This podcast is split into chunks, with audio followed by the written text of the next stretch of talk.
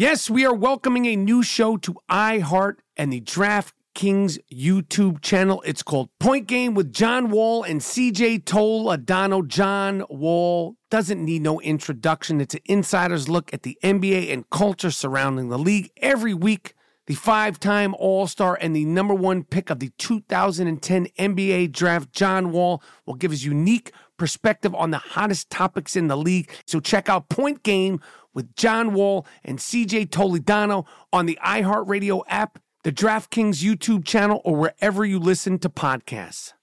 Thank you for traveling with Amex Platinum. To your right, you'll see oceanside relaxation at a fine hotel and resort property. When booked through Amex Travel, you can enjoy complimentary breakfast for 2 and 4 p.m. late checkout. That's the powerful backing of American Express. Terms apply. Learn more at americanexpress.com slash with Amex. Getting ready to take on spring?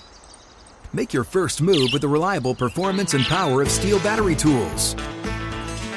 From hedge trimmers and mowers to string trimmers and more, right now you can save $50 on select battery tool sets. Real STIHL. Offer valid on select AK system sets through June 16, 2024. See participating retailer for details.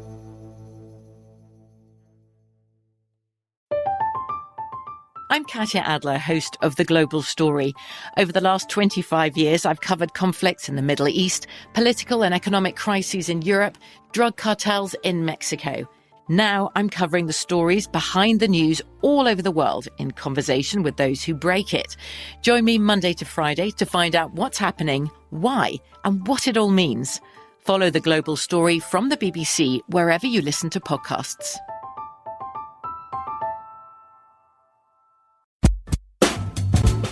All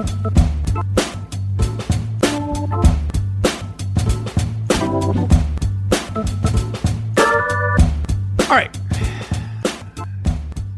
Brand new I Am Rapaport Stereo Podcast. I am Michael Rapaport, aka the Gringo Mandingo, aka the Jake LaMotta of podcasting. On today's podcast, it is going to be a shit talking extravaganza. Hashtag disruptive behavior. Uh, I'm not even going to explain all the things I'm going to be talking about, but Kanye West has obviously been watching a little bit too much of the I Am Rapaport Stereo podcast, social media feed.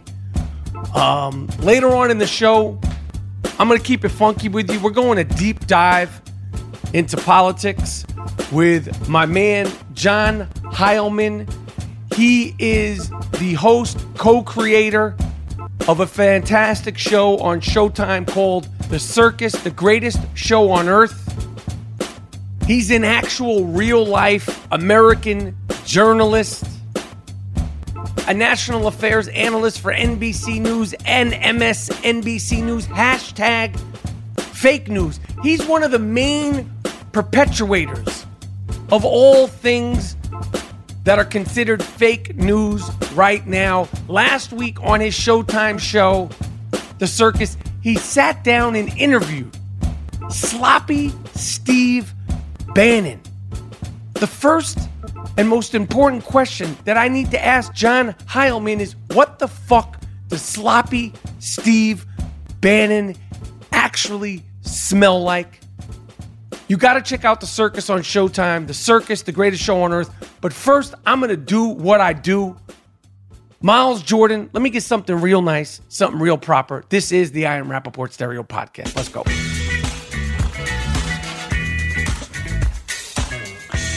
Let me tell you something. Who you're betting on is just as important as who you're betting with. That's why I only place my money and make my action at MyBookie. Trust me, guys, they are your best bet this season. Who you're betting on is just as important as who you're betting with. MyBookie has been in business for years. They have great reviews online and their mobile site is easy to use. I would only recommend a service to my listeners that's been great to me. That's why I'm urging you to make your way to my bookie. You win, they pay. You win, they pay. No funny business. They have in game, live betting, over unders on fantasy points scored, and the most rewarding player perks in the business. MyBookie is slammed with new betters and wants to give everyone the best service possible, okay? So if you're willing to deposit after 7 p.m. Eastern Time, they will give you an additional 25 bucks free to play on deposits over $100. Join now, and my bookie will match your deposit dollar for dollar. Join now, okay? And they will match your deposit dollar for dollar. Enter the promo code Rapaport25 to activate the offer. Visit my bookie online today. That's M Y B O O K I E. And don't forget to use the promo code Rapaport25, R A P A P O R T 2525 when creating your account to claim up to $1,000 in free play. You play, you win, you get paid only at mybookie.ag.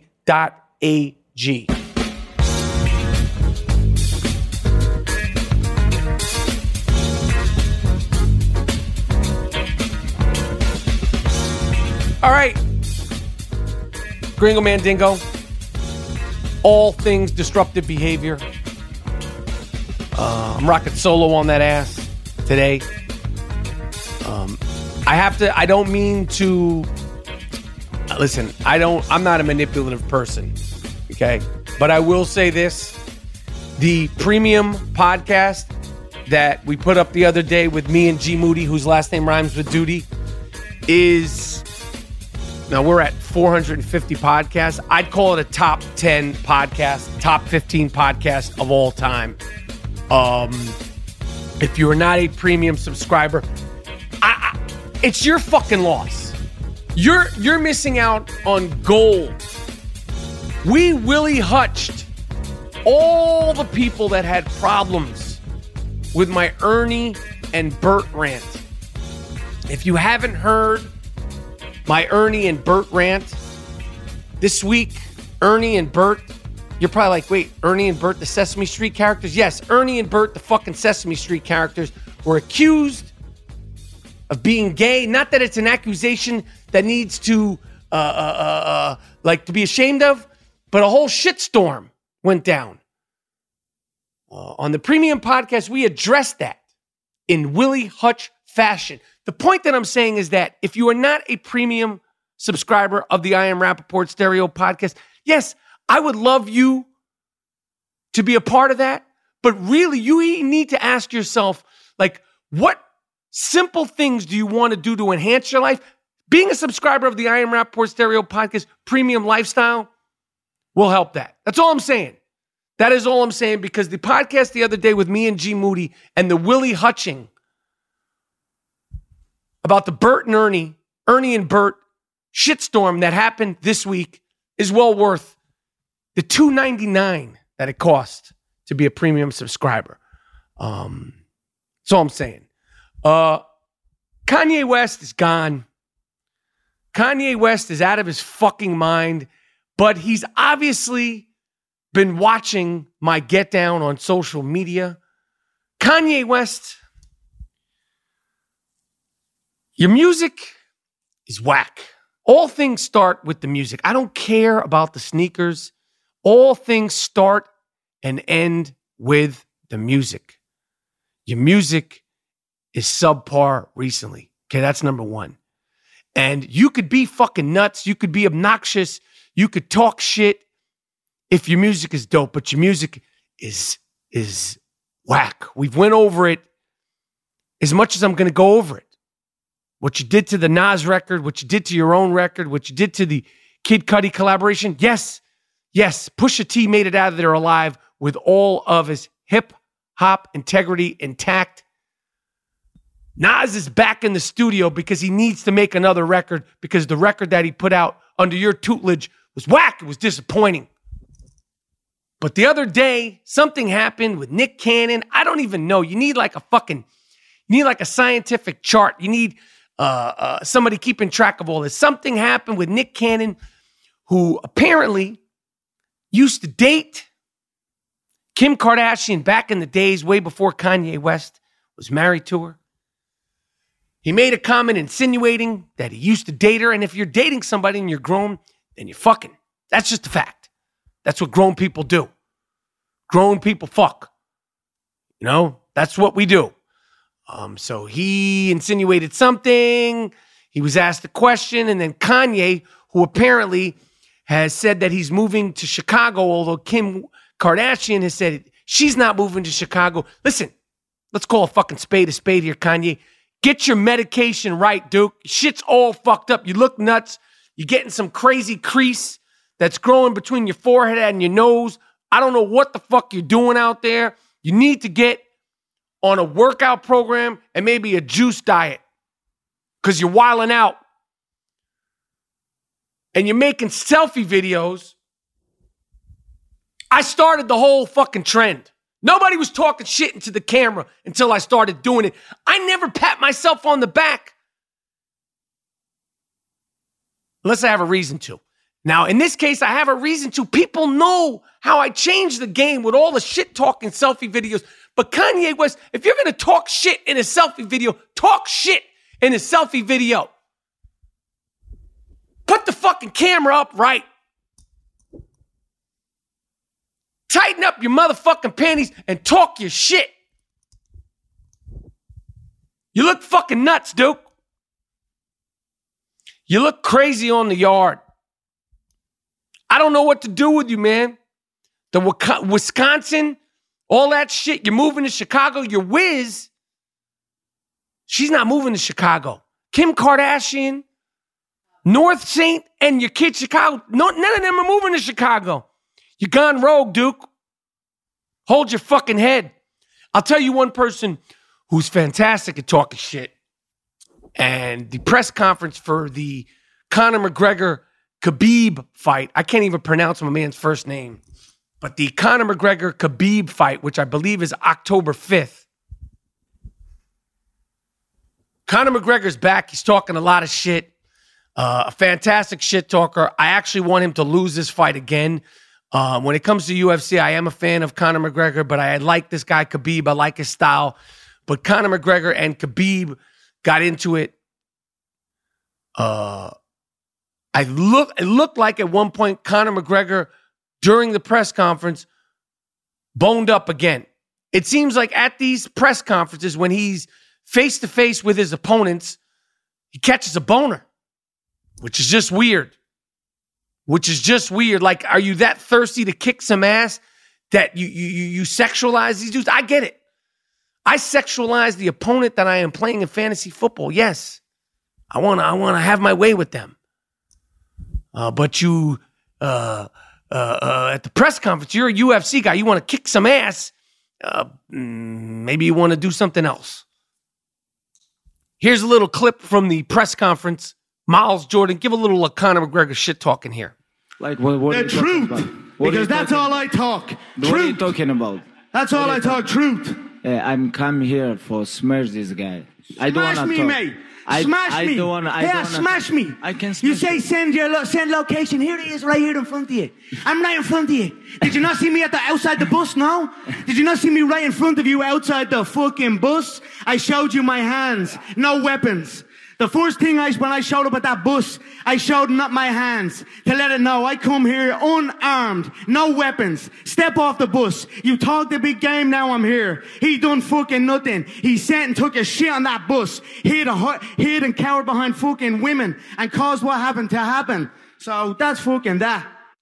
Listen, he's good at it. Conor McGregor talks good shit. He's the best promoter in the business. Better than everyone, better than Floyd Mayweather, better than Draymond Green. In sports, when it comes to talking shit, Conor McGregor is that dude. My prediction is that this dude, Khabib, will maul him. Homie was wrestling bears as a child. He's going to maul Conor McGregor and win that fight, but it's going to be a bloodbath. It's going to be a war. But I respect your shit talking game. My man Khabib doesn't even have a handle on the English language. It's a no contest when it comes to the shit talking with Khabib. He barely speaks fucking English. Huge thing went down in the NFL this week. Huge. And I am completely on the side of the players. Um, Eric Dickerson, Lawrence Taylor, Earl Campbell, Joe Namath, just to name a few, all Hall of Famers said they will no longer, they will no longer participate and support and show up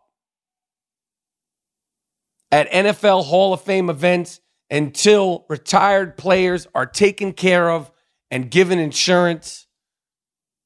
Why did it take so long? I think the NFL needs to create, in all seriousness, an NFL hospital. I think that's the best thing to do. Get a couple of buildings across. They, they, they, these players need to be taken care of. They're veterans of the sport. Their bodies and their minds are ruined. They gave it to the NFL. And the Hall of Famers with the voice, the people that I just mentioned, the LTs, the Joe Namath, the Earl Campbells, and Ernest Dick, uh, Eric Dickersons, these are the guys we know about. The forgotten linemen, the non stars, the guys that aren't rich, that gave it all for nine seasons, the second string tight ends whose bodies are destroyed, they should be taken care of also. I don't know how this works dollars and cents wise, but I want to ask this question. If the NFL players that are currently playing took knees towards the NFL about this, what would the reaction be from the fans? The NFL is in trouble. They need to figure it out. The other day, Aaron Rodgers came out and said that these rules against defensive players, they're making it too contactless. He basically said a bunch of things, but the most important thing he said, he said it's a, it is a uh, collision sport. Last week, that Green Bay Packers Minnesota Vikings game uh, was swayed because of that bad call on Clay Matthews. He didn't do anything illegal to Kirk Cousins, and it cost the Minnesota Vikings the game. Players need to be taken care of. I don't know how to work it out. We want these guys to be out there bashing their head, but then the NFL doesn't take care of them after they bash their head. I, I, listen, I'm a fan. I'm just a fan.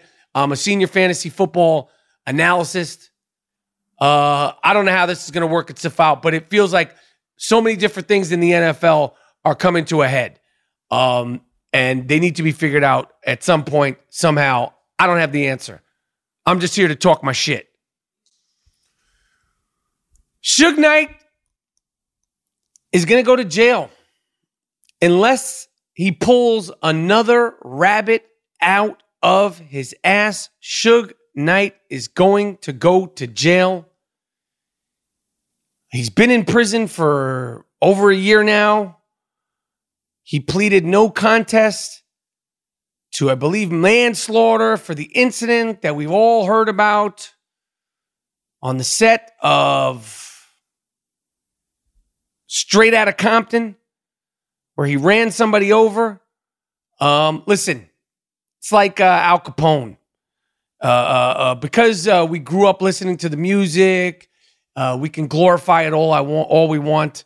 But the the the guy's obviously done a lot of shit, and karma is a motherfucker. But Suge Knight just pleaded no contest, um, and agreed to serve twenty eight motherfucking joints in prison. 28 motherfucking joints. I don't know uh, uh, what no contest means. I guess maybe he could he could have gotten life. Uh, maybe he could have gotten the death penalty. They could have given him that needle, that good needle. Uh, but Suge Knight will be locked up and put away for 28 fucking years. I am predicting that he will not make it out of jail alive. That's my prediction. No contest means 28 years. You're hearing my voice, uh, the voice of my wife. She's chiming in in the background. Suge Knight's going away for 28 fucking joints. 28 joints. Ever tell you about the time I sat next to Suge Knight at a Lakers game? When I, uh, I'm asking you, the listeners, I, sh- I sat next to Suge Knight uh, during a Lakers San Antonio Spurs game. I don't know what year it was. It was in LA. The Spurs. Uh, this is when they had Dennis Rodman. Um, and he had like the pink hair. I sat right, right next to him and Jimmy Iovine. And you know how they say that people, a- a- animals, like pit bulls, they have energy. Like you could get, like, yo, that fucking pit bull, I don't feel comfortable. Sometimes you walk down the street, you could be like, that guy's nuts. That guy's scary. That lady's nuts. Uh, y- Suge Knight had that that energy of a pit bull. You, d- I didn't want to look at him. Literally shoulder to shoulder. It's courtside. I was on the wood. I don't remember who took me. Uh, Jimmy Iovine. This is before he shaved his head. It was when he was wearing the wig underneath his baseball hat. Remember that during the '90s? He looked fucking nuts. Uh, but Suge Knight and I were shoulder to shoulder. He didn't speak to me. Um, I don't think he knew or cared who I was. I was uh, was famous. Um, they left about midway through the third quarter, and I was happy about it. That's my Suge Knight sitting next to me during a Los Angeles Lakers game versus the San Antonio Spurs when Dennis Rodman was a Spur. It's not a great story, but it is a factual one. What can I say? Now, listen, not every fucking story is going to be a uh, out of the park home run. And I'm not going to try to make it seem like it's a uh, uh, uh, an out of the park home run or a grand slam home run. It's just the life and times of me, the Gringo Mandingo. Now I have a confession to make. And I asked you, the fans, all of you, the fans, to help me with this. Some people did.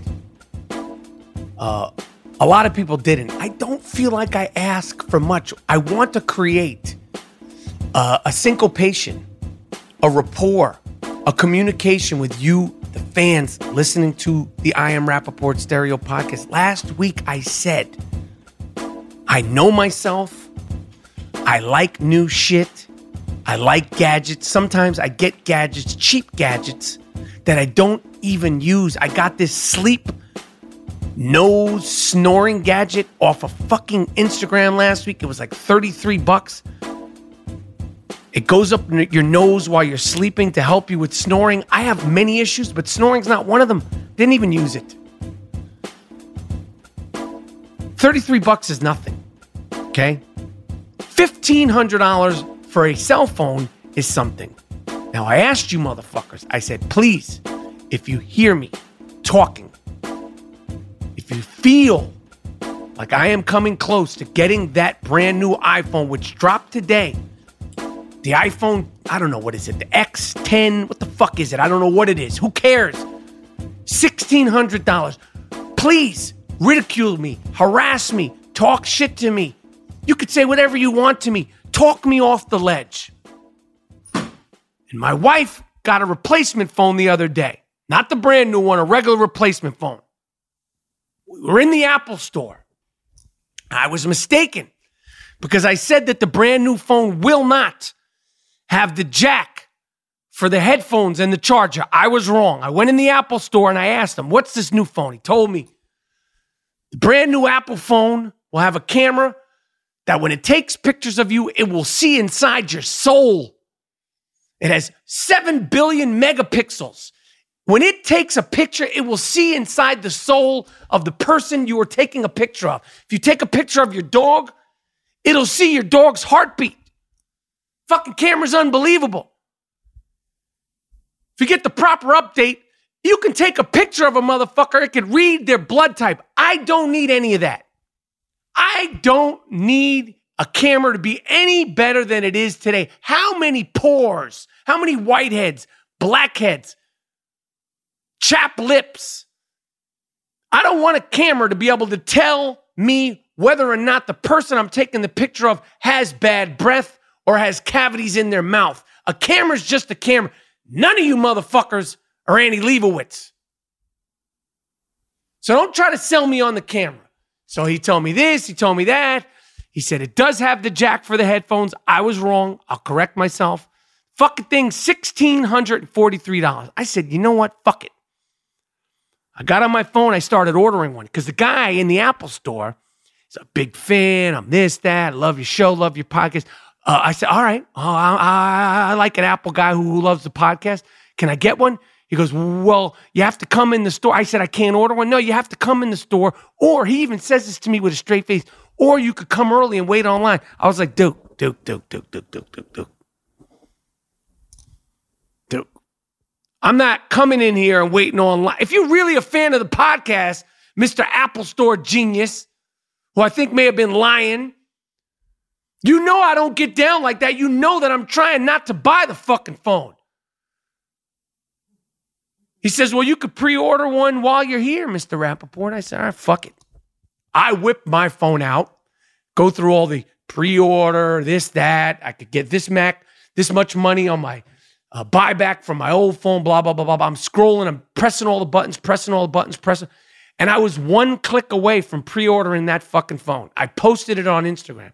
And I'd say I got about seven or eight comments. And I know thousands of you motherfuckers listen to this podcast. I asked for help. I said, I want the phone, but I know I do not need the phone. Help me help myself. Today's the fucking day. As of now, as of recording this podcast, I have not wasted my money in getting this iPhone X17 Plus, whatever the fuck it is.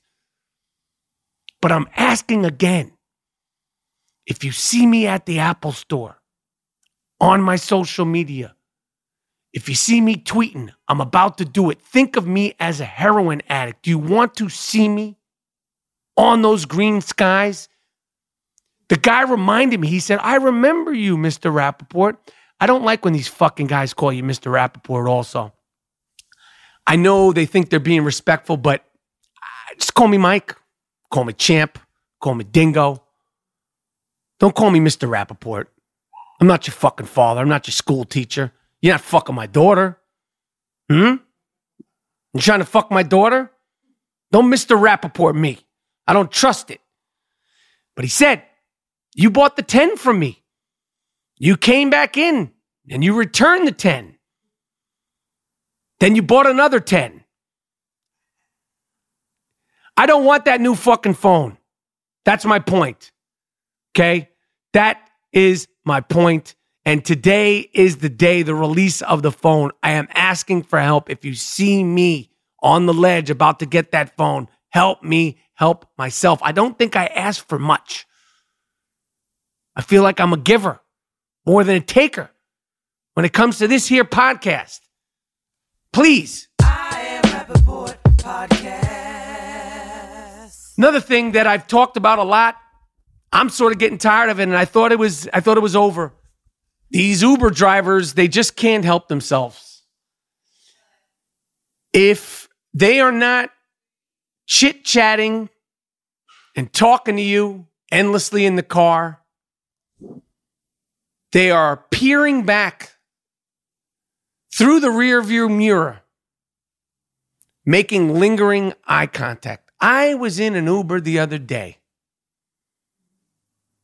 Guy felt like he was trying to seduce me with his eyes. I felt like he was trying to make love to me with his eyes, peeking through the rearview mirror. I was so uncomfortable. Every move I make, I wasn't even doing one of my patented cough fits. If I'm coughing in your car and you think like I might pass out, I'm in a cough fit, you have all the right. You you fuck looking through the rear view, turn around and look at me. I was minding my business. I was on my phone. This guy's like, he thinks we're playing uh, cat and mouse in the car. He made me uncomfortable. I don't know what needs to happen in these fucking Ubers. It's not a date. I'm not there for you. I'm not going home with you, Duke. Drive me to where I need to get to. Don't be so fucking needy. It's just like a neediness. Leave me be when I'm in the back seat of your Uber, please. I'm uncomfortable. I'm gonna file a me too on one of these motherfuckers. I, I, I gotta be honest. I imagine that's the way women feel 99.9% of the time in their lives with the creepy looks and the salacious staring. I, I imagine if, you, if you're a halfway decent, looking woman, this is what you got to deal with. You got to deal with fucking guys with the lingering eye contact. I understand. I do it. I fucking do it. But I don't want it done to me by another man in the back seat of his car. But I do understand. Can you imagine if you're a beautiful woman or a subpar, halfway decent looking girl? If you're not just like a total animal. Some people like total animals. But if you're a decent looking woman, you're in the back seat of a fucking Uber, what you got to deal with? Jesus Christ, if they're back there trying to talk to me, imagine if some pretty girl comes back there with some perfume on and some lipstick. I couldn't even imagine. I have compassion. But I don't know what you're trying to do, my man. You got a mustache, Duke. You're not my type. I'm gonna keep it funky with you. You got a fucking mustache. You don't got a beard or a goatee. You got a mustache, and you're making eye contact with me. And I see you and your beady fucking brown eyes and the top of your mustache. None of it is comfortable. I'm gonna start videotaping these people because this is not just for the podcast. This is real life shit I'm dealing with. All right, this is the I Am Rapaport podcast. We'll be right back. DraftKings.com. This is the beginning of the beginning of a long, long fantasy football season. Bragging rights and huge cash prizes are up for grabs in this week, week three of the fantasy football season and all season long at DraftKings, the leader in one week fantasy sports. How huge? We're talking over 2 million bucks in total prizes with one week fantasy at DraftKings. You choose when you play. You choose who you want to play. Draft a new team every week with no season long commitments at DraftKings. You are the GM, you are the coach. Just choose your players, stay under the salary cap, and see how your team stacks up against the competition. Download the app or go to DraftKings.com now. Use the promo code Rapaport to enter a contest for free this weekend with your first deposit and compete for your share of over $2 million in total prizes. $2 million. Minimum $5 deposit required. Eligibility and restrictions apply. See DraftKings.com for details. All right. John Heilemann, host, one of the hosts, one of the creators of Showtime's A Circus. Accurate. The first question I have to ask Now the show is good, but it's not anything like as advanced as this podcast because I'm like, this is a high tech setup you have here. I Oh like man, it. I don't like need this. don't don't don't make the people at home jealous. Aud- the audience probably does not recognize what an incredible audio engineering marvel this studio is. Right. Right. Because like I you thought you were just walking into somebody's apartment. apartment, I did, and then I come in here and it's like fucking. You could. It's like electric ladyland here. Right. It's like serious. You could record like you know. Right. Yeah. Some shit. It's serious. like it's like yeah. yeah. Don't make the people at home jealous. I'm not gonna. Now, the first episode of The Circus aired, and before I watched the first episode of The Circus, Yeah. I have the notes. I could prove it. I actually wrote down. Yeah. In the first episode, you interviewed Steve Bannon, who I- I did. I can't stand him. You are not alone in that in that regard. But you asked the question I actually wrote down because Yeah. Steve Bannon is obviously very smart. And but the question I wrote was to ask you, without seeing the interview on the circus episode one, was Yeah. Steve, if you're so fucking smart, Yeah. why do you hang around and support and adore Donald Trump? You asked a form of that question. Yeah. So, not to even go down that, but my first question to you about your interview with Steve Bannon, and, and apparently you've known him for a long time, Now, first I want first I want to just say to you, do you, are you, I know you're an attentive viewer, yes. right? I also know you're a hip hop fan. Yes. a big one, giant, epic, Yes. like me. Did you uh, did you pay attention to the wardrobe choice? By Steve Bannon? No, by me. No, I was more checking him out, the size of him, if he had any.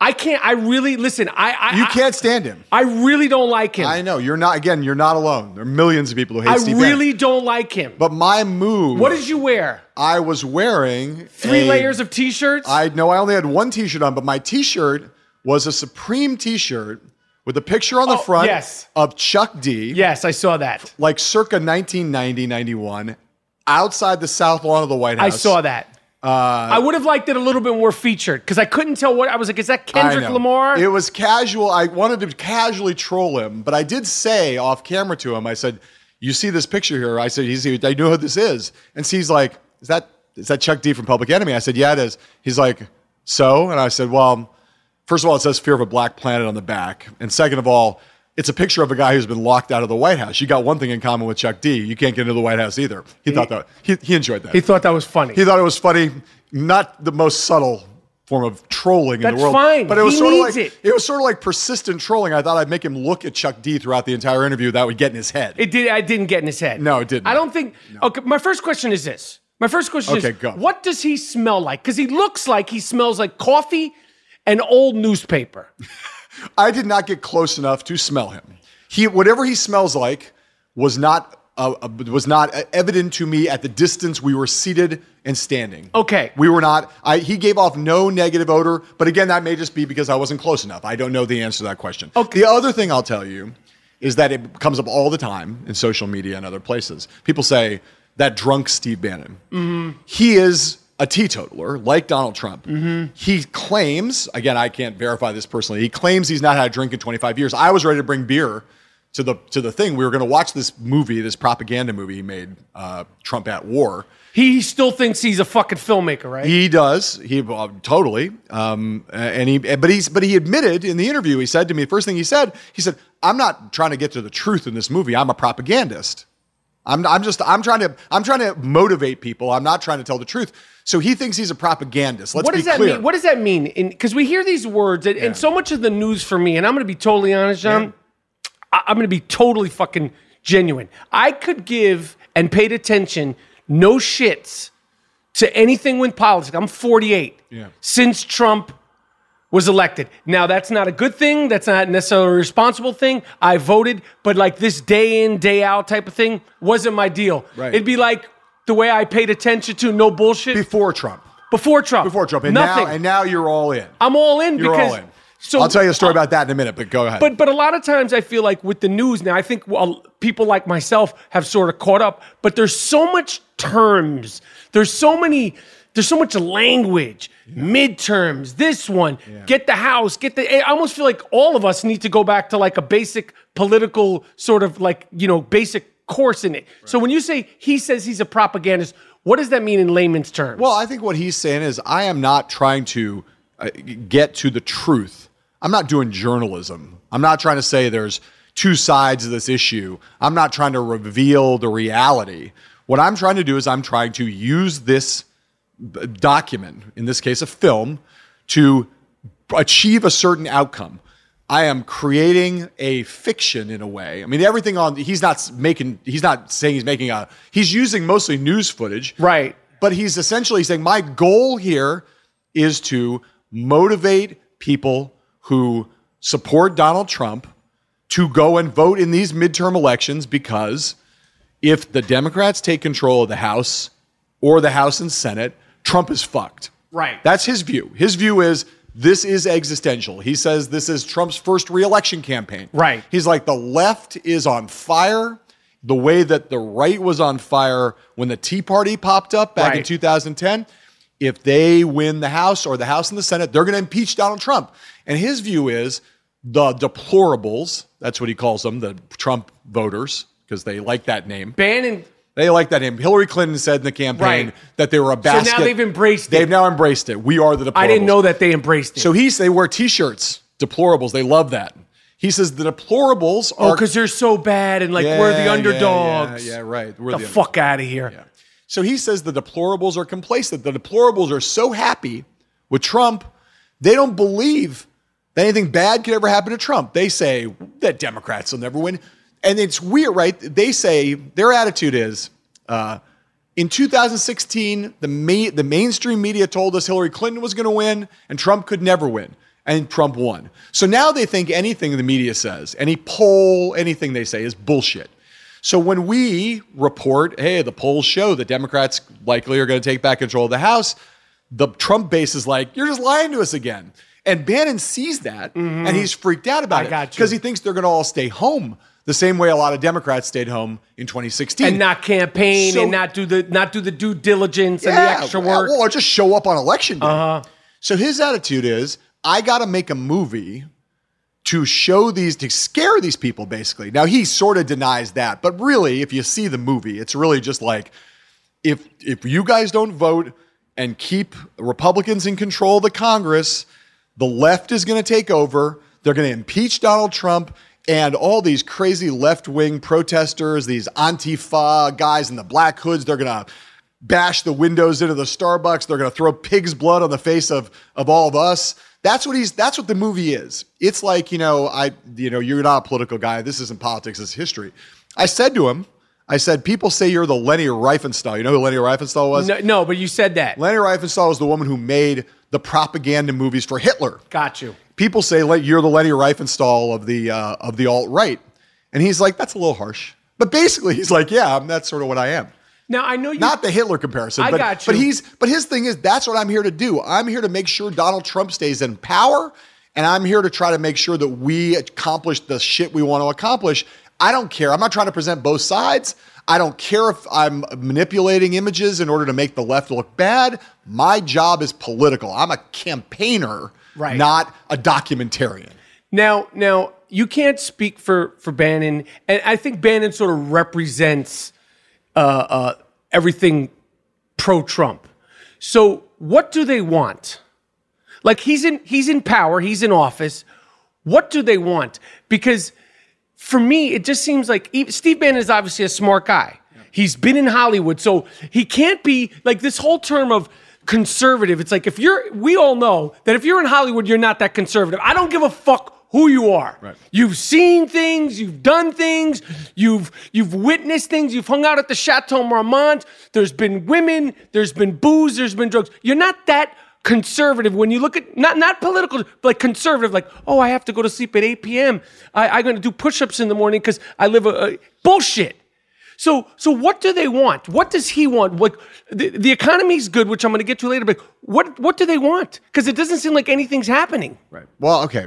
First of all, to your point, first point, uh, you know, we we had a funny exchange about this because he kept saying, I would say, you know, Trump's a moron, you know, and he would say, well, you're that's just you're just an elitist saying that stuff.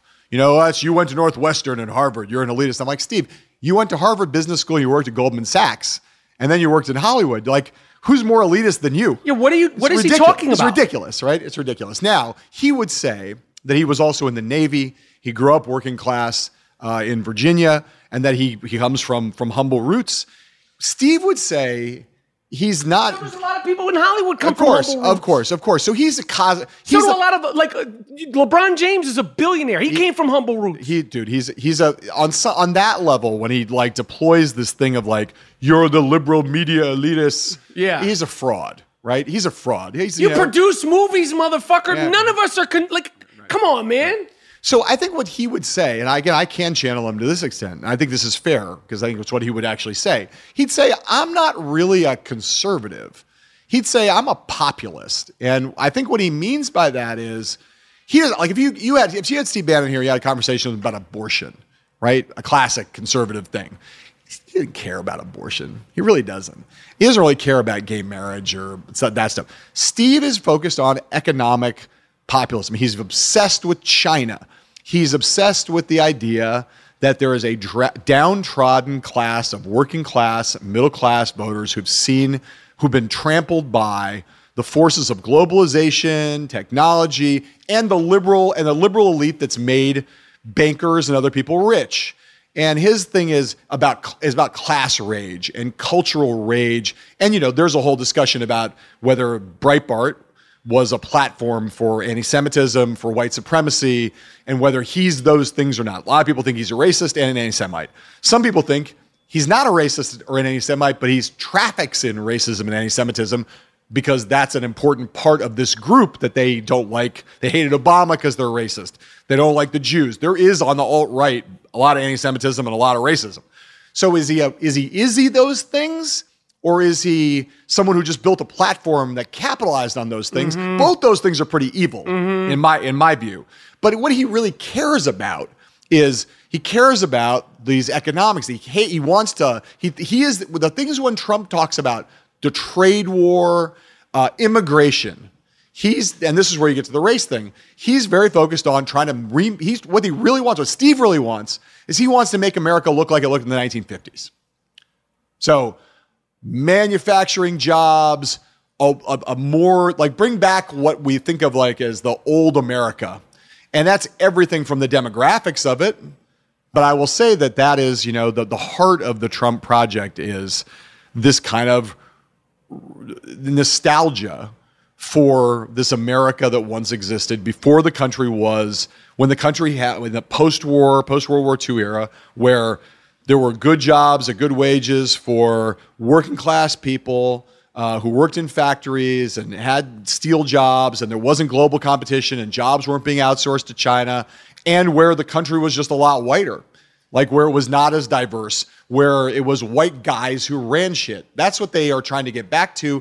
And you could have a long discussion about whether any of the stuff Trump's doing will ever get you back there. I don't think you can ever turn back the clock. I, it's like we're living in 2018 now, brother. Like we're not going back. But that's what the core of the program of what they want to try to do. And what he and would say, race, racism, because forget forget the illegal aliens, for, for, forget that. Like, for, let's just talk about. Let's say no other person ever comes to this country.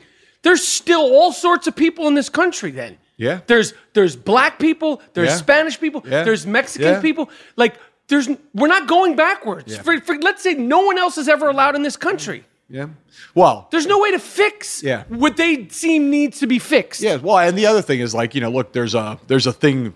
You got a laptop over there. I see Yes. it's open there. It's got the internet up on it. Yes. A little bit, a little bit of Twitter. I see over there. Yes. You know, the forces of like the reason that the steel jobs and the auto jobs went to China is automation. You know, it's like we're the robots are coming, right? There's a big giant thing happening where like the robots are taking Right. away these low skilled jobs. Right. It's a real challenge. He's right that we have a big problem in America with the fact that working class and lower middle class wages have been flat for a long time. Democrats agree about that. Mm-hmm. Right. The question is, what's the solution to that problem? And is there a way by like imposing tariffs on China or South Korea? Is there a way to go back?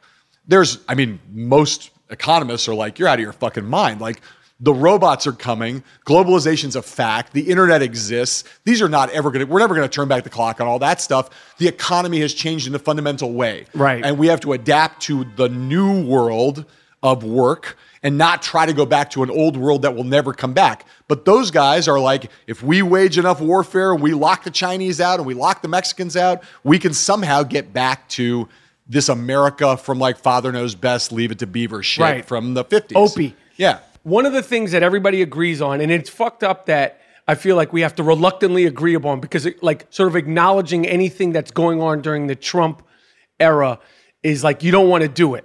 But the economy is thriving. Economy's thriving. Okay. That's true.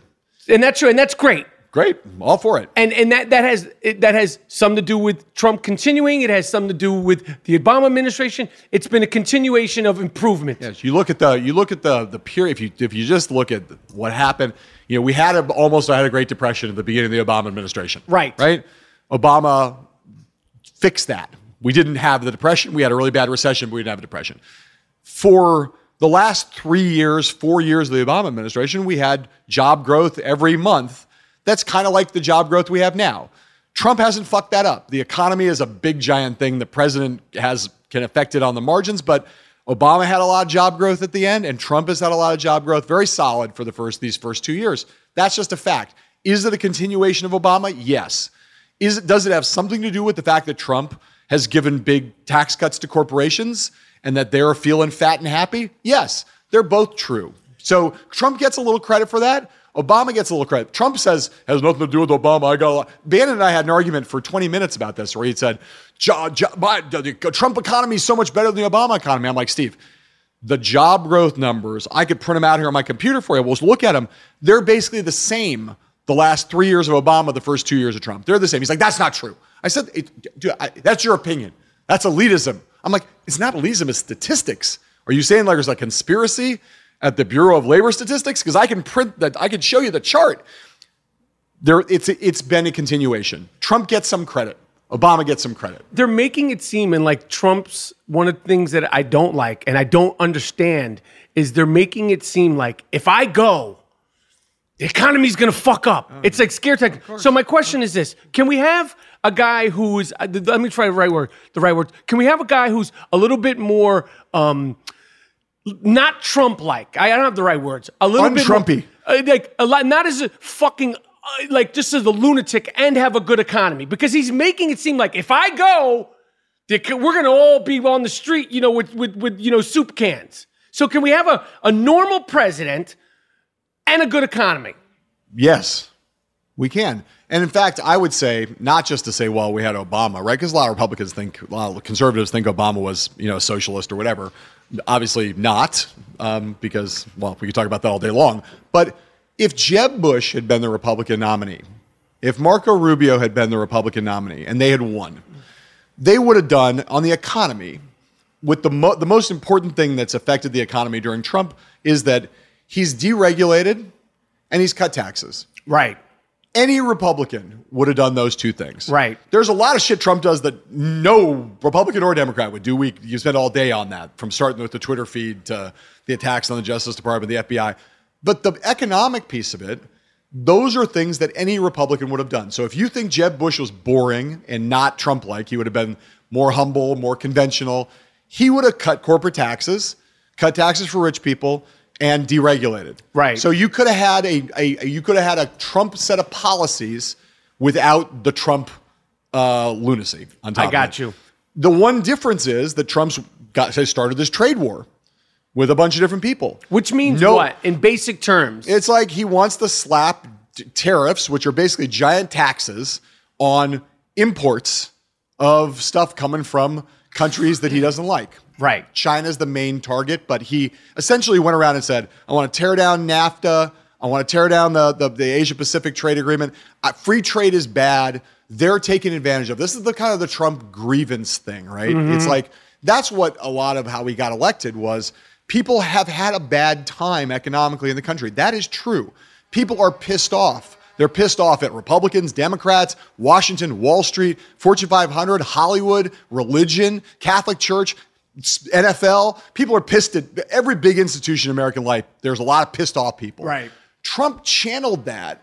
And there are a lot of victims. Trump's obviously not a victim. Have you seen his apartment? He's doing pretty well. a fucking victim. But he has made, he channeled that. And the trade thing is sort of like, everybody's taking advantage of us. It's like, we're the richest country in the world, dude. Right.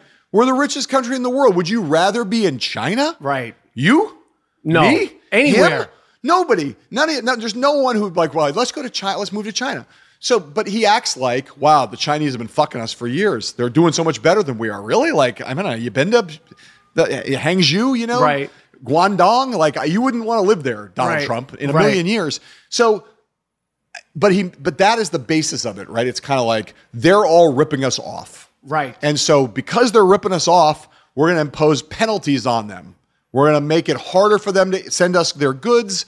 We're going to, if they do send us their goods, we're going to charge them a tax, basically. Is there what are the pros That's one and thing cons that to those that's one things? thing that Republicans would not normally do. Well, what are there pros and cons to those? Like, what are the pros and cons? What, well, what, what, what if you're in favor of putting tariffs on a bunch of people, right? You're, you basically are saying you're going to make it more expensive for them to send their goods here, which means that the cost of doing business is going to go up there. When the cost of doing business goes up there, it makes our workers more competitive because instead of like right now, if you're at uh, if you're at Ford, Right. right, you got cheap labor in China, right. if you make it more expensive for the Chinese to do business, you drive up their labor costs. Now suddenly Ford's like, well, it's just as expensive to do business in China as in America. I'll I do business you. in America. I got you. That's the theory, right? The, the the thing on the other side is the reason that cheap labor over there is good drives prices of everything down. That computer of yours, you know, everything we've seen this all, you know, there's everything in this house, you know, the TV. You mean high end studio? Every yeah, the high sorry, high end studio. High end studio. All of this gear, this microphone in my hand, you know, this is a piece of complex equipment that like 20 years ago would have been five thousand dollars. Right. Now you could buy a high end microphone for like four hundred dollars. Right? Why? Solid state electronics getting cheaper. Everything gets cheaper. And what the reason that people like free trade is like the cheap labor should be where the cheap labor is. Mm-hmm. And the high end shit should be where the high end shit should be. And that means that everything's cheaper. Why does everybody in America have air conditioning now? Why does everyone travel? Like the prices of goods have fallen over time because the world is this big giant competitive market. Trump's kind of like, well, you know what? The the jobs here are more important than the overall uh, depression or not depression, the overall decline in the I cost of things. So that's like the pro and con thing. Free trade is basically an argument for let the place in the world that can do the shit best do the shit best and cheapest, right? Right. So what you what you we should we'll have all the lawyers, we'll have all the Hollywood actors, and Hmm. we'll have all the computer software programmers, and you guys can build the cars. That's fine with us. Why do we want to build cars? Right. Trump's like, we got to build cars. I got you. Because like building cars is like the shit we want to do. Right. Paulie Manafort. As I like to call him, Pavel Walnuts. That's a good one. You're not a fortune teller. What do you think? What do you presume, assume? How do you think this is going to play itself out in terms of him saying and the words you you emphasized last night on the show uh, uh, at one point during the interview? All and anything. Cooperate with all and anything. Although Rudy Giuliani uh, uh, was on Twitter saying, I heard they do fake sources and anonymous sources when they want to. But all and anything should just say Trump. Because they've everybody's emphasized all and anything, which means all and anything. How do you presume this is gonna uh, this is gonna play itself out? Well, I'll take exception to the one thing you just said because he could have information that could lead to the indictment of Don Jr., I want Don Jr. down. lead to the indictment of Jared Kushner. Like there's Manafort could have information that don't doesn't just speak directly to Trump. Obviously, Trump is the big kahuna, right? That's the main thing. Don Jr. would be, But Don Jr. That'd be at the fucking legs. But do you know he's so sick? I don't. I think he'd keep going. Be like, eh. We'll see. I don't know about that. I don't. So look, here's the here's the thing. Manafort now works for Bob Mueller. That's what this is. That's what this is. It's like in perpetuity, forever, going forward on anything that Bob Mueller wants that he thinks Manafort knows about. Manafort, in order to try to get a, get a reduced plea, you get a reduced uh, sentence. He's basically saying, "I work for you. I'm your I'm your bitch." If this was So The Sopranos, you- he'd be a fucking rat. Yes. he'd be. He, he's he's a rat. and not just once, but forever. I mean, the, the agreement basically says for, for as long as this investigation goes forward at the federal level, at any state level, at the fed, at the, the, the SDNY, Virginia, uh, the- Anything. anything that any law enforcement op- officer or investigator wants to know that relates to this stuff. We come to you. We want those answers. If you have, if you have information that we will ask you, you're a fucking rat, Paul. you will, we, uh, we will ask you, and you will tell us the truth. And if you don't tell us the truth and throw you in everything, fucking prison. we, we, your the agreement's off. The, the agreement's off. You don't get the reduced sentence anymore. You go for the rest of your life. Fuck you. So his thing is, I gotta now. I am, I am your bitch, Mr. Mueller. I am your bitch. I have to answer every question. I have to tell you everything I know about anything you're interested in that I know anything about. Now, question: So, When he's he- answering those questions, Yeah. do you think he's ever on his hands and knees? When when Mueller's asked, do you think he ever puts the knee pads on? Not not to do anything. He's just he's on his hands and knees. I'll answer anything you want, and I'm on my hands and knees. I my best. Do you imagine that? My best understanding of uh, Bob Mueller's prosecutorial uh, modus operandi is that it does not look like a Quentin Tarantino. Film. okay, I'm just asking. That's my It's best understanding. question. I know. I'm not. I'm not offended. I'm an investigator. You, I'm not- just, I'm not just- offended. I'm, I'm trying to get information. I'm telling you the, the best to the best of my knowledge. okay. So I think you know you've got a situation where the guy knows a lot. It's not just that he was the campaign chairman, as Trump likes to say, for a very short period of time, um, at a crucial time in his campaign. Not that it's with campaign chairman. He lived in Trump Tower for 20 years. He's been involved in Trump shit for decades. He's been involved in Russian and Ukrainian shit for decades. If you believe, uh, as many do, that Trump's connections to dirty Russian money goes back, it's not about the campaign, it goes back to the casino business in Atlantic City. It goes back to real estate development in New York City and all over the world. That that as the kids said publicly on the record, hey, we don't we'll never need any money. We got a lot of sources of money in Russia. They said that on the record six years ago before any of this was a big deal. The, the, the Sons bragged about how much money they got out of Russia. Now it's mm-hmm. like Trump, I don't know anybody in Russia. I never met a Russian. What are you talking about? Paulie Walnuts hmm. has been in that world of dirty Russian money for a long time, and he's been in Donald Trump's world for a really long time. His partner, Roger Stone, for a long time, Stone Manafort, lobbying superpowers in Washington, D.C. Stone, the original Donald Trump political consultant, wanted him to run for president for 20 years. These guys have been hanging out and talking about business and favors that they could, better people could do, Schemes, scams, scam, all that shit, women, for whatever. a long time. the Giants, the Yankees, anything. So, what does Paul Manafort know? He knows a lot. He knows a lot about Donald Trump, his history, his business, his connections to Russia, money laundering potentially, uh, Russian mafia ties. Uh, you know, there's Trump's got these are not. I'm not making these are things that are in the public record. Trump's has business associates that for a long time have been tied to Russian uh, organized crime. Trump was trying to build Trump Tower Moscow all the way up until the Republican convention in 2016. He had Michael Cohen over there still in Moscow that summer while he was the Republican nominee trying to negotiate a business deal with Putin to build Trump Tower Moscow, which he'd been wanting to do for 20 years. Manafort knows about that. Manafort knows about the meeting when the Russians came to Trump Tower and saying we have d- dirt on Hillary Clinton. Uh, Manafort knows about it, why the Republican uh, platform got changed to suddenly be more pro-Russian and more uh, anti the existing great government in Ukraine. J- Ma- Manafort knows a lot of stuff about a lot of stuff. Right. It's not a small thing he knows. He knows some things, very important things about some very big, high profile things, and he knows a lot of shit about a lot of other really important, less high profile shit. They are the, the, the people I know who are prosecutors who have done this kind of thing before. Their first reaction to the plea agreement was Mueller's going to have to build, a, going to have to have separate teams like it's not going to be like a conversation, three uh-huh. conversations. It's going to be like we got Team Russia over uh-huh. Ru- the money laundering team over here, the Trump Tower meeting team over here, the women team over here. It's like it's he's going to have to. It's so extensive, and what Manafort knows is so vast that he's going to have to build little prosecutorial individual teams to segment out the information that ties to various parts of the investigation. I got you. It is a big, big fucking deal. Okay. He's the he's the prize. You couldn't get a better rat if you were trying to get someone to flip. You already got Michael Cohen.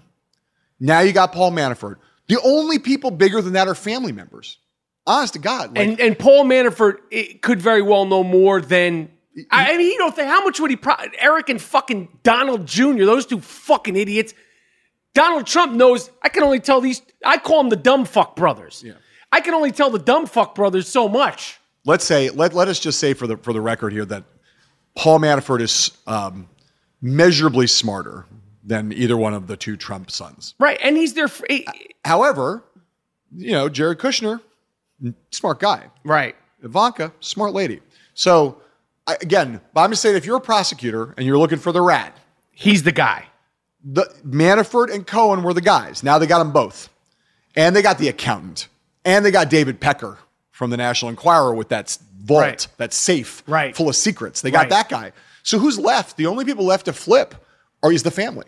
And you know, if you're Mueller, yeah, you'd I, you know, if you could flip Don Jr. or flip or flip Jared Kushner, I'm not saying he ever will, but I'm saying on your target list as a prosecutor, who do I want to get to roll on Trump?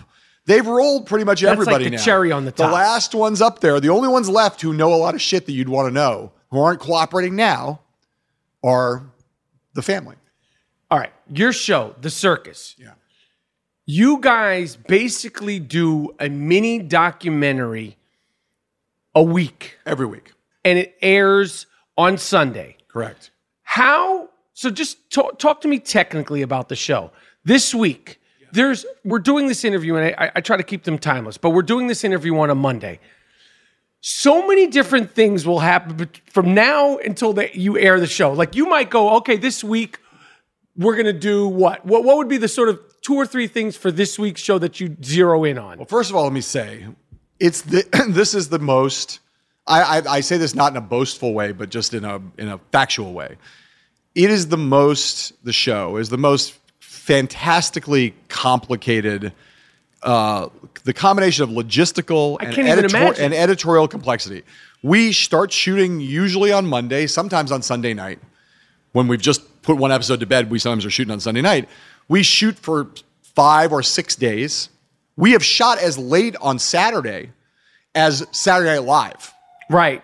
where you know, we I came out here during the during the campaign and flew out here to, from New Hampshire with Bernie Sanders and shot him going into 30 Rock to Right. be on Saturday Night Live. Right. That's Saturday night. Right. The show's on Sunday. Okay. Right. So it's a, the whole thing is a giant rolling crash edit, and you it's not like a normal documentary. A documentary normally you shoot everything, you do all the interviews.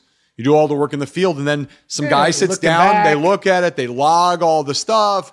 Then you put it together like a jigsaw puzzle. We can't do that because we couldn't. We shoot so much over the course of the week that we couldn't wait till Saturday to start looking at it. Too late.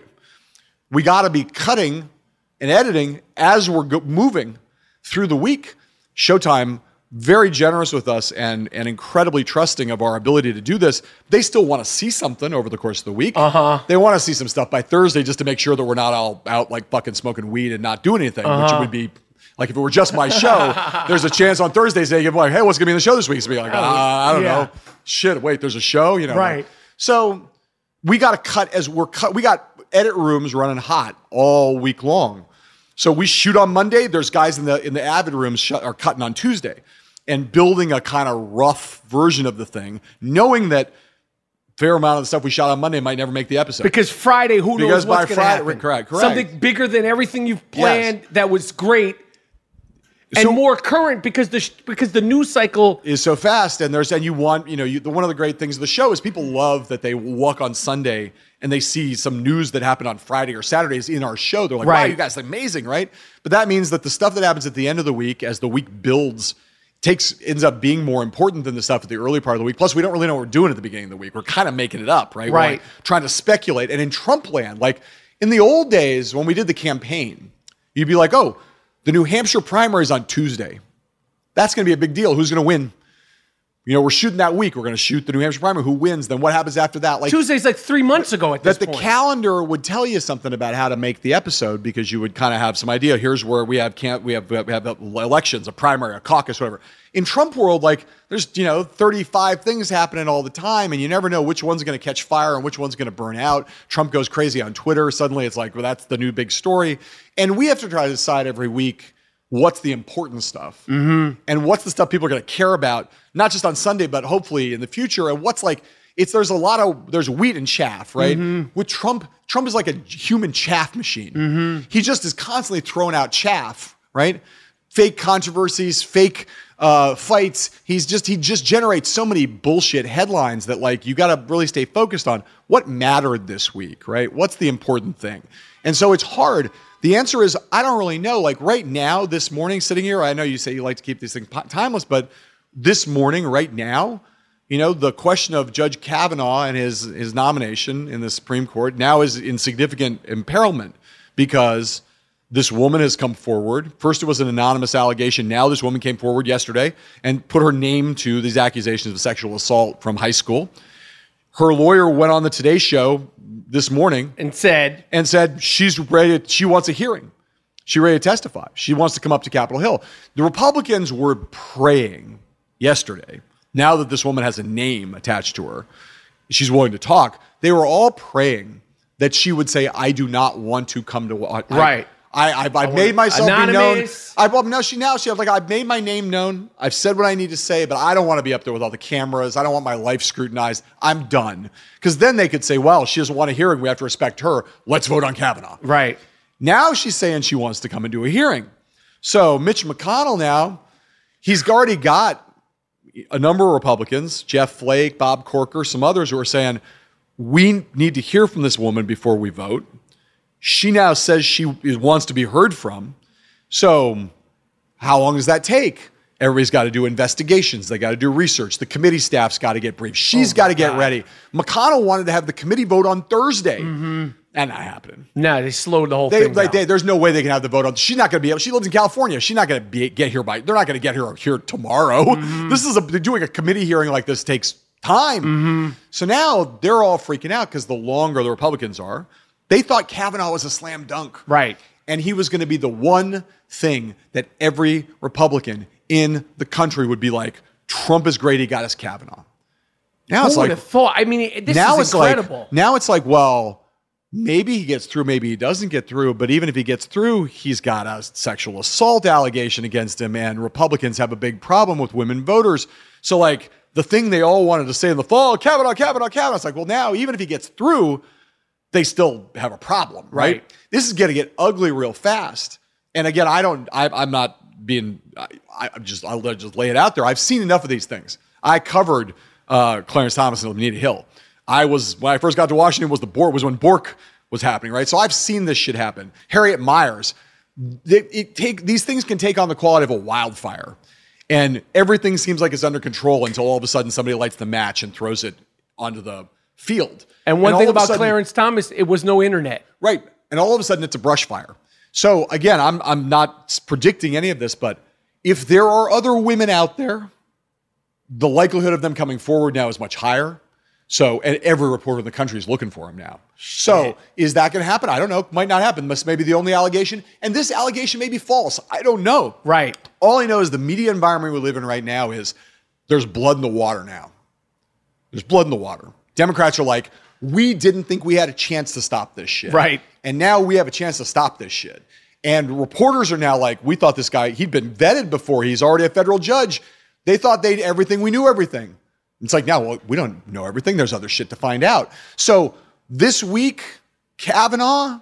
What would the be storyline be? Gonna be a big story. Well, we're planning to go and do. I, I, what is this going? When are you gonna po- when are you gonna post this? thing? Friday, probably. Friday. So we right now. I'm not gonna give away much more about the episode. We were planning after last week. We were planning this week to get out on the campaign trail in a pretty decisive way with a kind of special episode that I'm not gonna reveal even for your Friday podcast. But Okay. we that was our. We were like if we with the first week we thought we were gonna do that last week, but then other things happened. The storm happened. You know, so we didn't do it.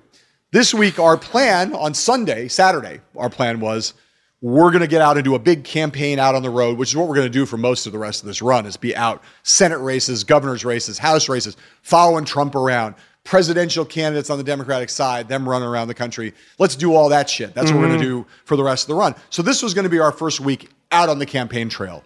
But now the Kavanaugh thing is like, well, we're not going to ignore that. So how do we balance those two things? How much of it becomes Kavanaugh? Does Kavanaugh take over the whole episode? I don't know. You could wake up uh, on next Sunday and we could end up being all Kavanaugh, Right. depending on what happens. And who or knows- it could be a little Kavanaugh. And something else could fall out of the Uh, sky. right, of course. You know, Trump could, you know, you know, launch a, you know, a, a, a, preemptive like, you know, peanut strike or something on, uh, on, uh, you know, Indonesia. I don't know. You know, as a, as as a filmmaker and as the, the you know one of the creators of the show, are you able to sleep during the the season of the show? I, I haven't had a decent night's sleep since like 1986, so I don't know. How- it's how- not- how it's really bad- not about the show. But How worse does it get during worse, this? I can't even imagine. Worse, worse, worse. It's a lot of fucking work, right? It's a lot of fucking work. How many editors are there? Uh, like key editors. Well, the, I mean, we like I said, we have like five, five or six Avid rooms that run pretty much full time all the time. Now that's not you know, Avid rooms mean editing. edit, an edit edit- room, editors. an edit room, and but this and but each we- one has a sec, like and- two, two or three people in. Yes, correct, and they run in shifts because we got to be editing all the time. They're drinking coffee, Red Yes, Bull. They're, they're doing push-ups, yes, burpees, the whole thing to yes. keep themselves going. right. Um, Burpees. you're Um, you're Yeah, so it's a it- we have at any given time we probably have about hundred people working on the show. Okay. So if you talk That's about the crews, fucking like people. right now we'll have this. Right now we have four permanent crews crews in the field. Crews about ten people on a crew, Right. Plus talent. So you're right there, close to fifty, just in terms of the of the crews that are out at any given point. And then you got people in the post production, the people who are working those in those editing rooms, plus. You know, PAs and and and people at the high executive people, the producers, whole sound people, the whole thing, right? So it's a lot of people, and because you know, like as it, I'll tell you what's exhausting, and and geez, talking about getting sleep, uh, you know, uh, we come back at the end of a long week where we've shot all this footage, four crews out there shooting all day long, doing interviews, uh, fly on the wall, verite, all this stuff. We come back and, and as I say, we've been kind of building the show, run, taking the building the plane on the runway as we're taking Mm-hmm. off the whole week. But in the end, we got to take a file that's a half an hour long and ship it to Showtime at about three o'clock on Sunday afternoon.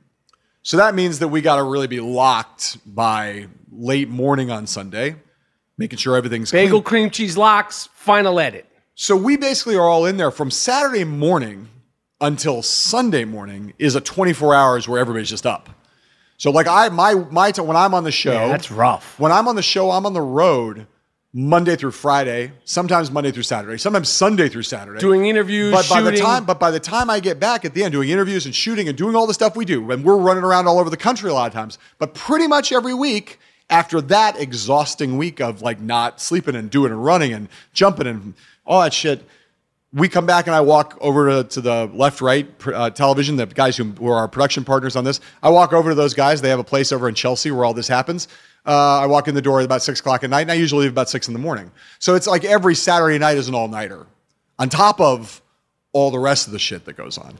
Everyone by the end of the run is like on the verge of walking pneumonia I, I, I, or, or dead. I can imagine. I don't want to tell you how many people we've actually killed on the show. You don't because say that. That would, Don't indict yourself. That would be incriminating. um, in the most unbiased way. Yeah. For me and for my listeners and for other people, if I said to you, John, where do you get the best, if it exists, real news? Because we know the fake news, fake news, fake news. And whether you're on uh, the left, the right, the in between, we, we all have sort of learned that there's things are skewed. So if I say, John, where's the best place for me to start sort of informing on myself, getting the most fact-based news where, where would you say like the three places whether it's reading television or, or on, on the computer to get the best source of news besides the circus I, I will. I will take. I will. I'm going to put aside the television question just because you know one of my other jobs is I work at MSNBC and NBC News, so I'm biased about about those places.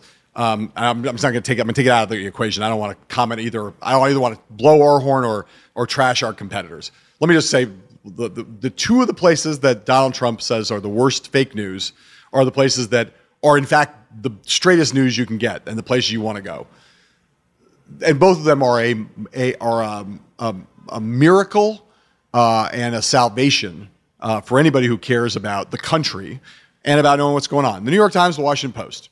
There's a lot of them out there, and I don't want to shortchange anybody.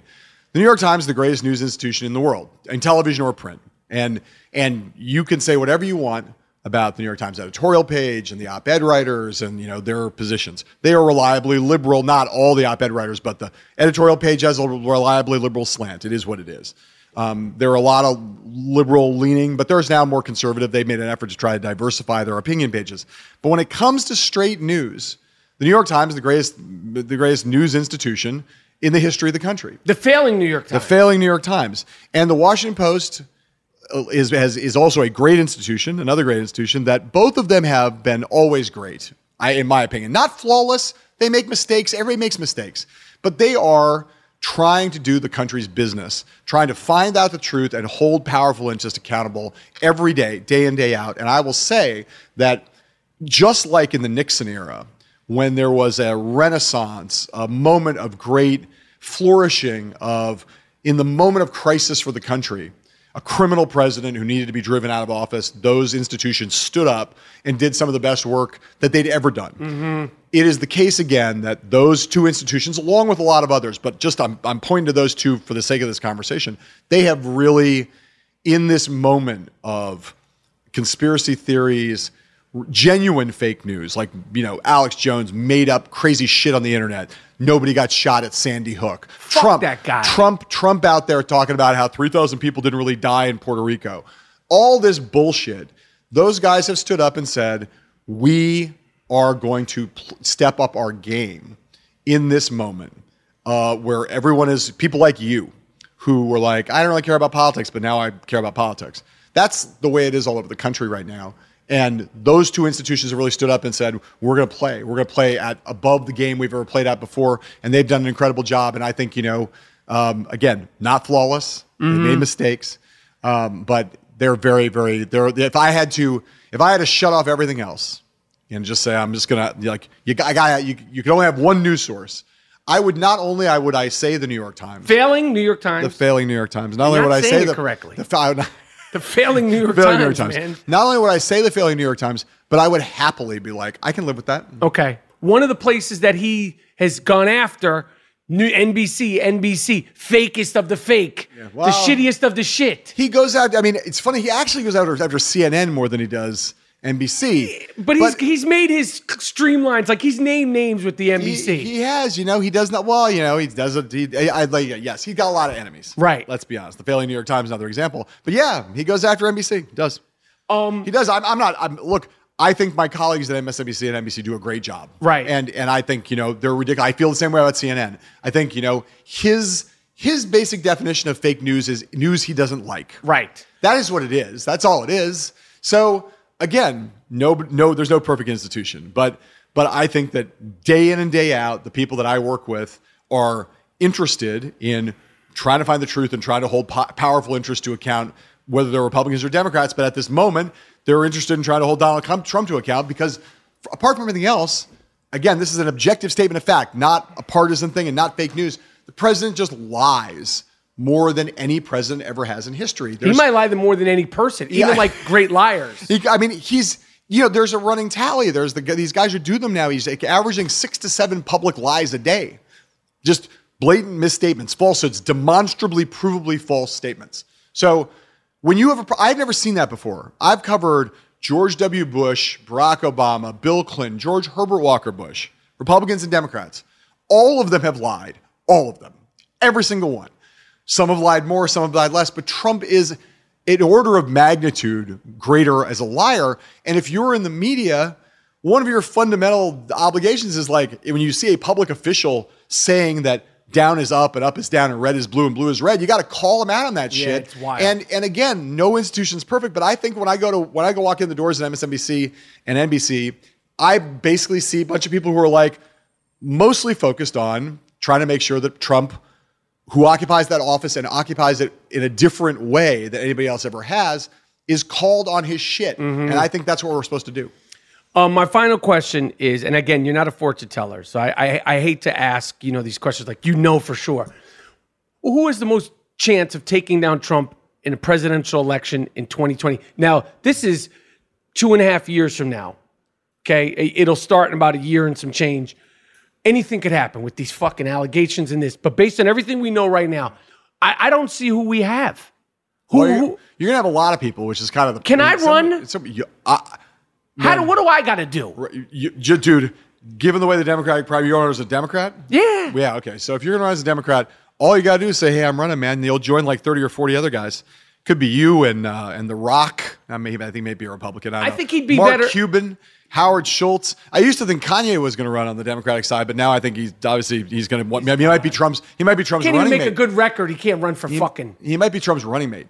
You know? right. Right. If, if Pence has to go, it could be Trump Kanye 2020. Can you imagine? I, I, I can now at this point. You yeah. would think like a year ago, get the fuck out of here. That's a very that could happen. I see. Here's the thing, and this is why I think you don't have a great chance. Okay? I don't. I don't think you do. God damn. It's partly because I, this whole interview was to get to this point right. here. You just I, knocked me off my high horse. You you just said I don't have a great chance. I'll tell you why. That's fine. I'll tell you why. Fine. You are you are I believe a truth teller. Yeah. Which is important. Yeah. But you are also brash. Yes. And and, and, and that's why. And, You're brash.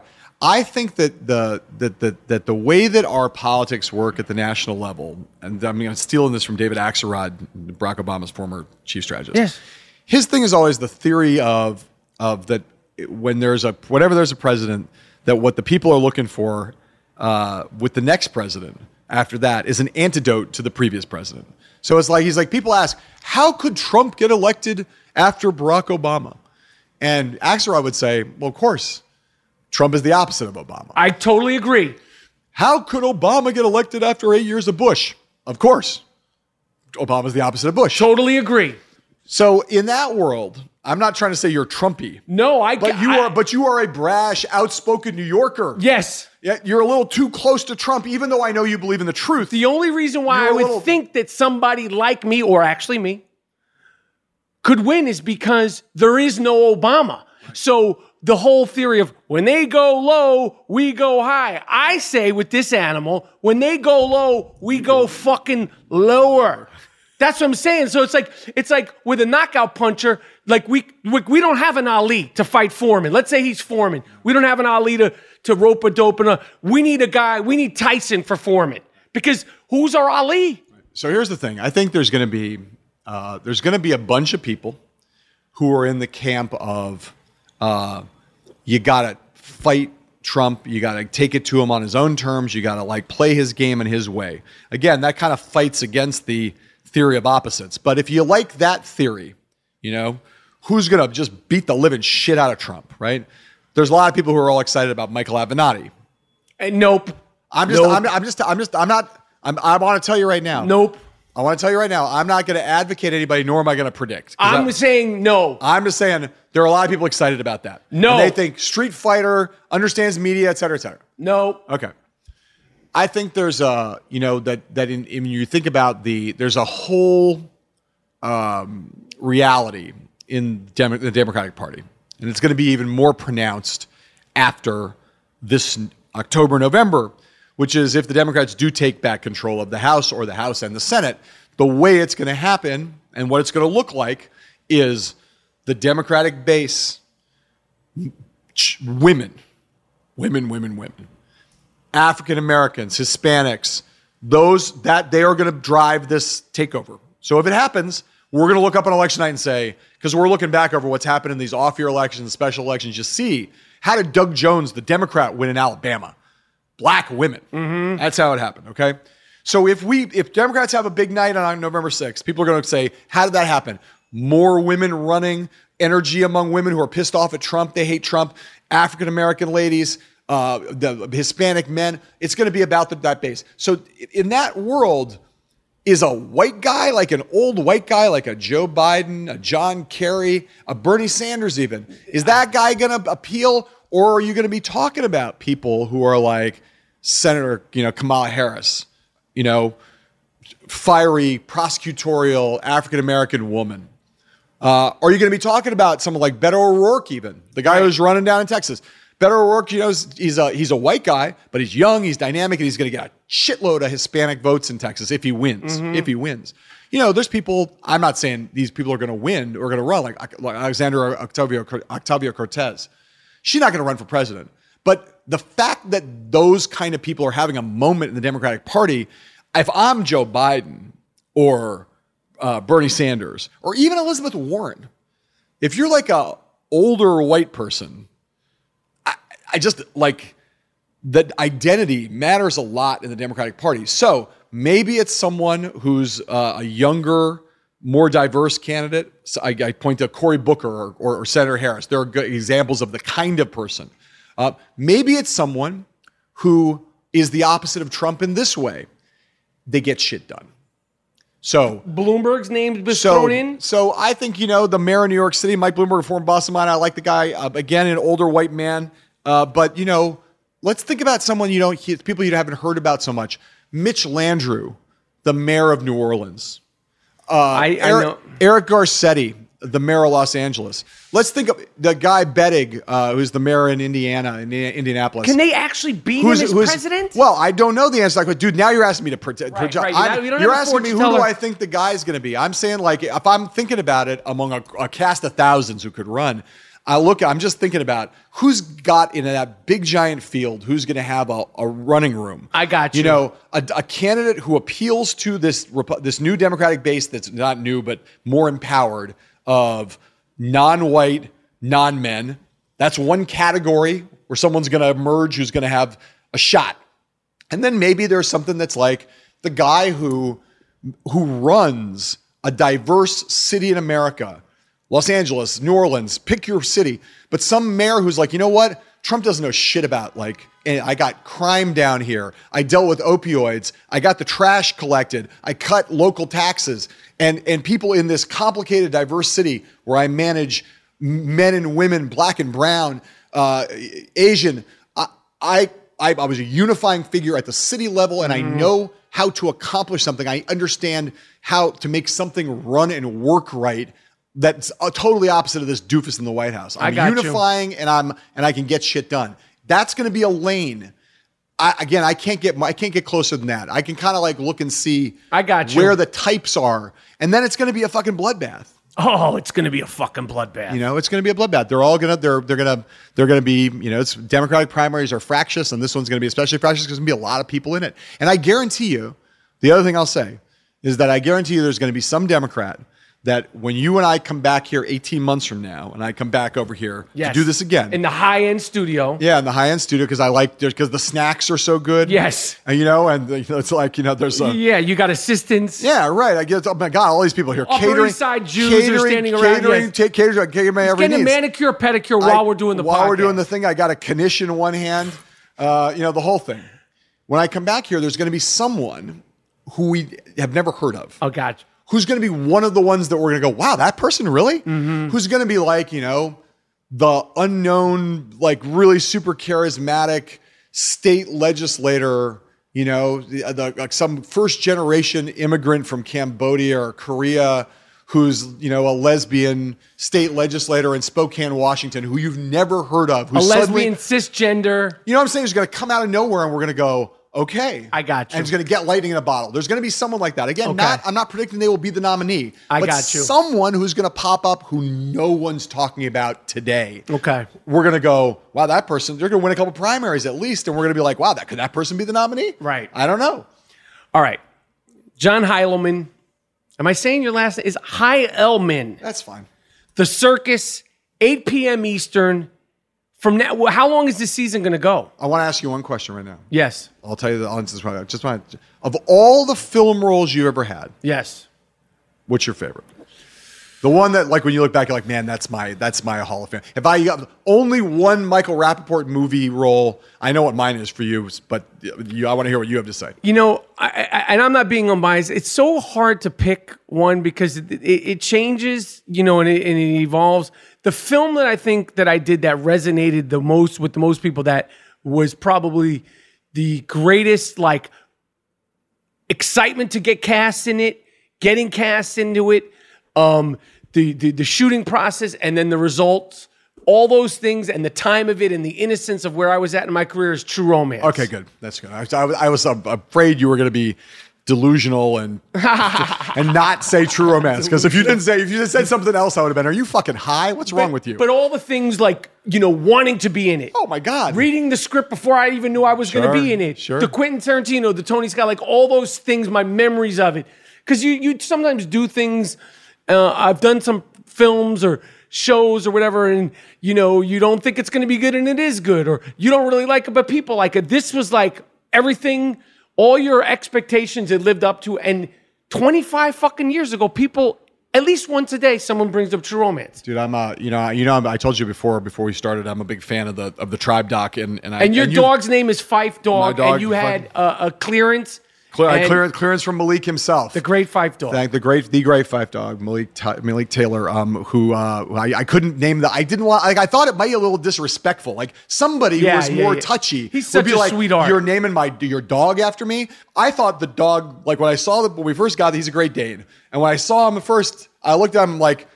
It kind of looks like Phife, you know? And my wife was like, he totally looks like Phife. I'm like, well, we got, I don't want to name him this if it's not okay. And then, and then we asked him. he had It's a great okay. sense of humor. He had a great sense of humor, and he, you know, saw the picture of the dog and was like, "Yeah, that's right."